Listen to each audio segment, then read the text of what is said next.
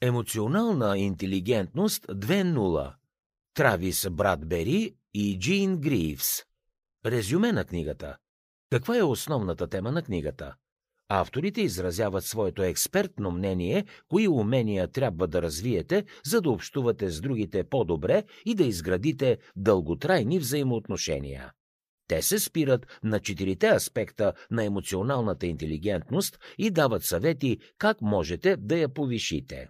Необходимо е най-напред да се съсредоточите върху разбирането и контролирането на собствените си емоции и поведение. След това трябва да подобрите взаимоотношенията си с другите. Травис Брадбери и Джин Гриивс съветват читателите да балансират емоциите си с рационално мислене и никога да не спират да се усъвършенстват и развиват. Когато имате висока емоционална интелигентност, вие не просто се отнасяте по-добре с другите, но също така управлявате собствените си емоции и чувства по-добре.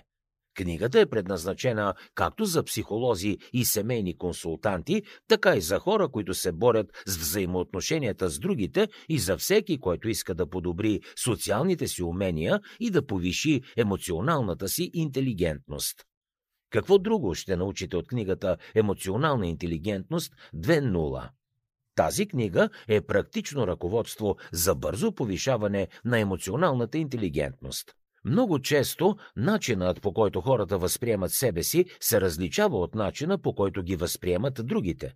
Според авторите съществува всеобщ дефицит в разбирането и управляването на емоциите.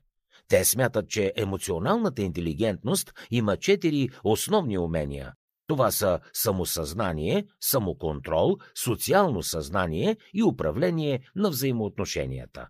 Много психолози смятат, че не коефициентът на интелигентност определя колко сме успешни, а емоционалната ни интелигентност.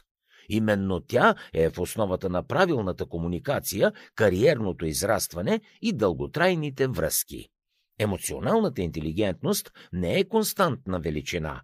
Всеки човек може да подобри нивото й, като опознае своите емоции, осъзнае какво ги поражда и се научи как да ги владее. Какво представляват емоциите? Много често хората просто не разбират емоционалната интелигентност. Те я бъркат с някакъв вид социални умения. Също така не смятат, че могат да я усъвършенстват. Според много хора или я имаш, или я нямаш. Тази книга помага на читателите да осъзнаят какво представлява емоционалната интелигентност и как можем да я повишим. Всеки ден се сблъскваме с предизвикателството да се справяме ефективно с емоциите си.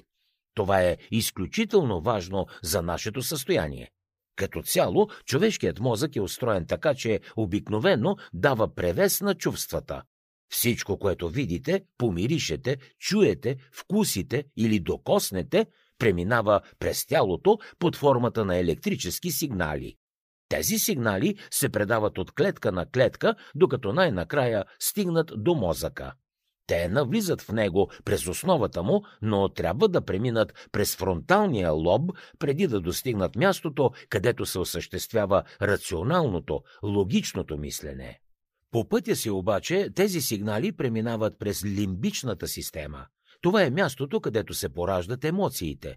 Това дълго пътуване кара хората да преживяват нещата доста емоционално, преди да се активира логичното мислене.